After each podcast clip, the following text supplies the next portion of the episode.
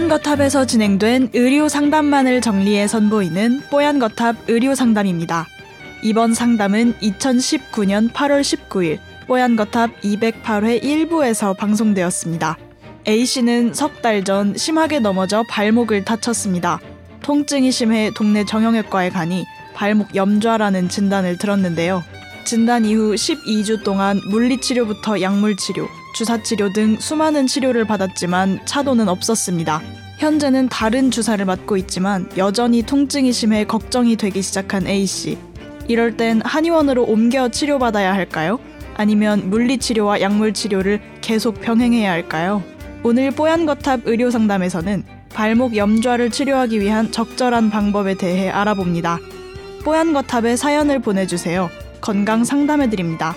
Sbs 보이스뉴스 골뱅이 gmail.com 팟캐스트 설명글에서 메일 주소를 복사해 붙여 넣으시면 더욱 편하게 사연을 보내실 수 있습니다.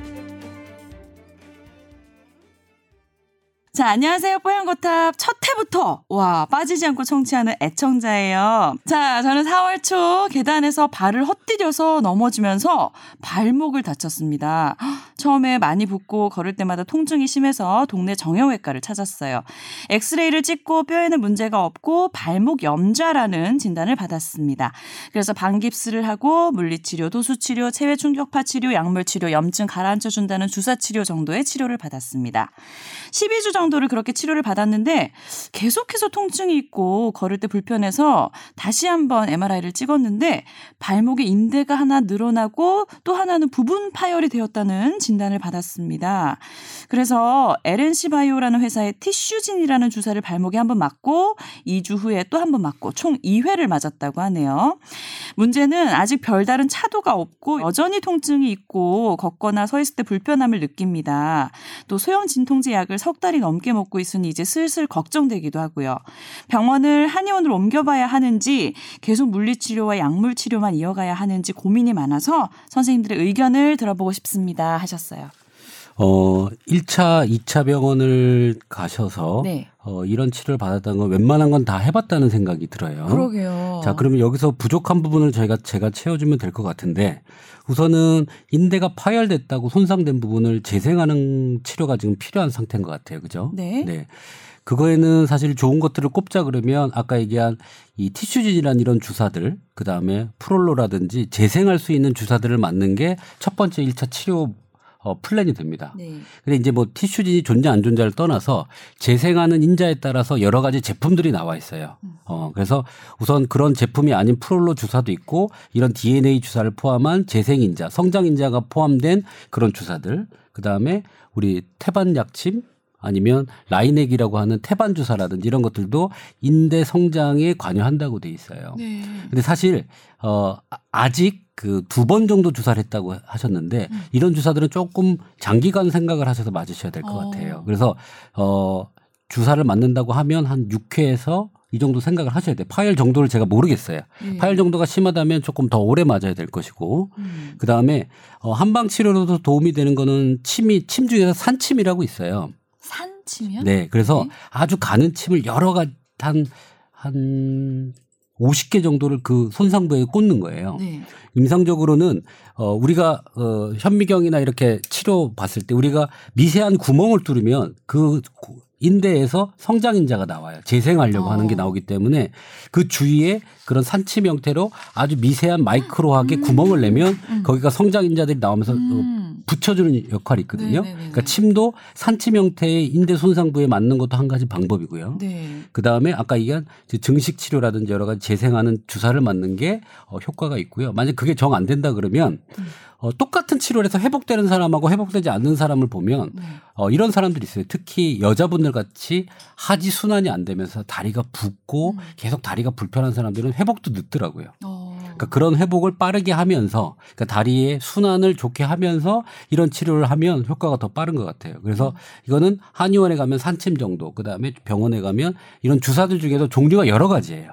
조금 치료가 안 된다 싶으면 주사 종류를 좀 바꿔보는 것도 한 가지 방법이 될 것 같고요. 네. 초음파 잘 보시는 선생님 에게 정확하게 타겟팅해서 그 손상 부위 인대에 주사를 놓는 거를 권유를 드립니다. 네. 정 안 되면 음. 뭐 수술해야 되겠지만 발목 인대 가지고 수술한 사람은 많지는 않아요. 어, 네. 계속 물리치료 받는 것도 효과가 있나요? 물리치료는 효과가 없어요. 아 그래요? 물리치료는 경피적으로 근육과 인대가 뭉쳐 있는 걸 풀어주는 거기 때문에 음. 손상 부위에 재생이 안 돼요. 아 어, 그렇기 때문에 어 그거는 사실 의미가 없고 어 그래서 충격파도 사실 통증을 제어하는데 인정된 부분이기 때문에 도수 치료도 사실 의미가 없어요 이거.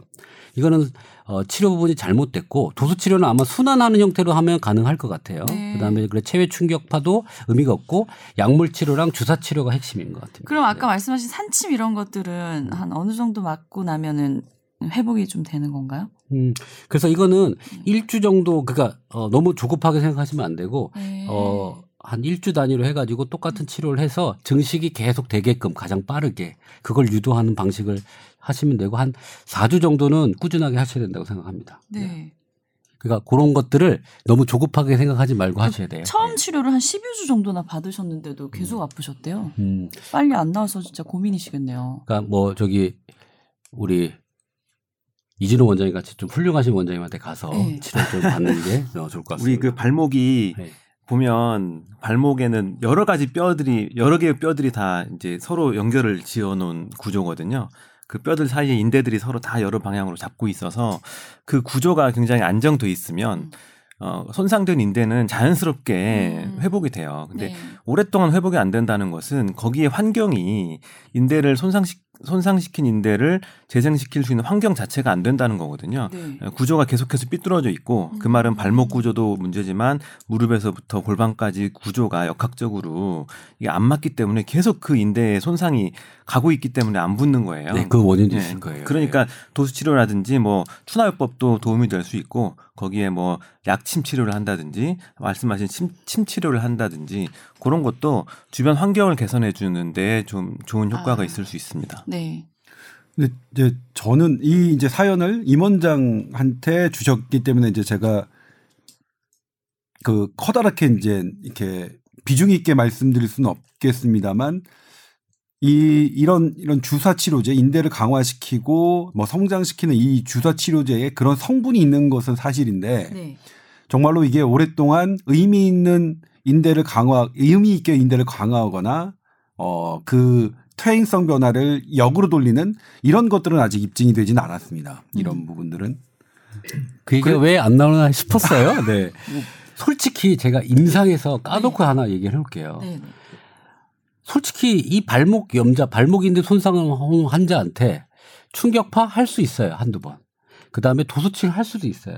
근데 핵심은 인대를 재상시키는 거기 때문에 사실은 어, 거기에 맞는 치료를 정확하게 하는 게 맞는데 솔직히 이런 여러 가지 치료를 했, 했는데 효과가 없는 거는 사실 포커스를 못 맞췄다는 생각이 좀 음, 들거든요. 네. 그래서 제가 생각할 때는 그 인대 DNA 주사 말고도 다른 성장 인자를 포함한 여러 가지 방법들이 있거든요. 네. 그래서 괜히 비- 솔직히 이거 주사 비싸요. 어. 저 DNA 주사 뭐 이런 거 비싼데 사실은 병원에서 좀 수익을 더 올리기 위해서 비싼 주사를 놓을 수도 있어요. 네. 놓을 거면 좀 잘 나서 좀 이렇게 좀 잘 아무렇게 해야 되는데 그런 부분을 제대로 지금 개원가에서 하지 못하고 조금 남발되는 경향이 있긴 해요. 음. 그리고 이렇 이게 돈이 되니까 이런 회사가 정말 많아졌어요. 음. 그래서 좀 뭐랄까 효과 있는 제품 그 다음에 정확하게 쓸 수 있는 원장님한테 쓰시는 게 좀 좋겠다. 음. 효과가 그렇게 좀 미심쩍은 부분이 있다. 음. 아, 라고 좀 생각하시면 됩니다. 저는 그래서 사실 이 DNA 주사를 선호하진 않고요. 음. 어, 한의원에서도 이런 DNA 주사를 사용하나요? 아니죠. 어. 그거는 병원에서만 쓸수 네. 있습니다. 그래서 한의원에서는 약침 형태로 다른 형태로 조제된 네. 것들을 사용을 합니다. 음. 네. 그러니까 그 통증 부위에 정확하게 좀 치료를 하기 위해서 한의원으로 좀 옮겨서 침 치료를 받는 것도 방법일 수 있겠네요. 아니면 뭐 복수면허자 저처럼 네. 그거 두 가지를 다 할 수 있는 음. 병원을 원장님들 좀 찾아보시는 것도 한 가지 네. 방법이고요. 네. 네. 어쨌든 여러 가지 방법으로 오랫동안 음, 해- 치료를 받아 오셨는데 차도가 없으시니까 조금 다른 방법을 권유해 봐- 봐도 좋을 것 같아요. 그렇죠? 네.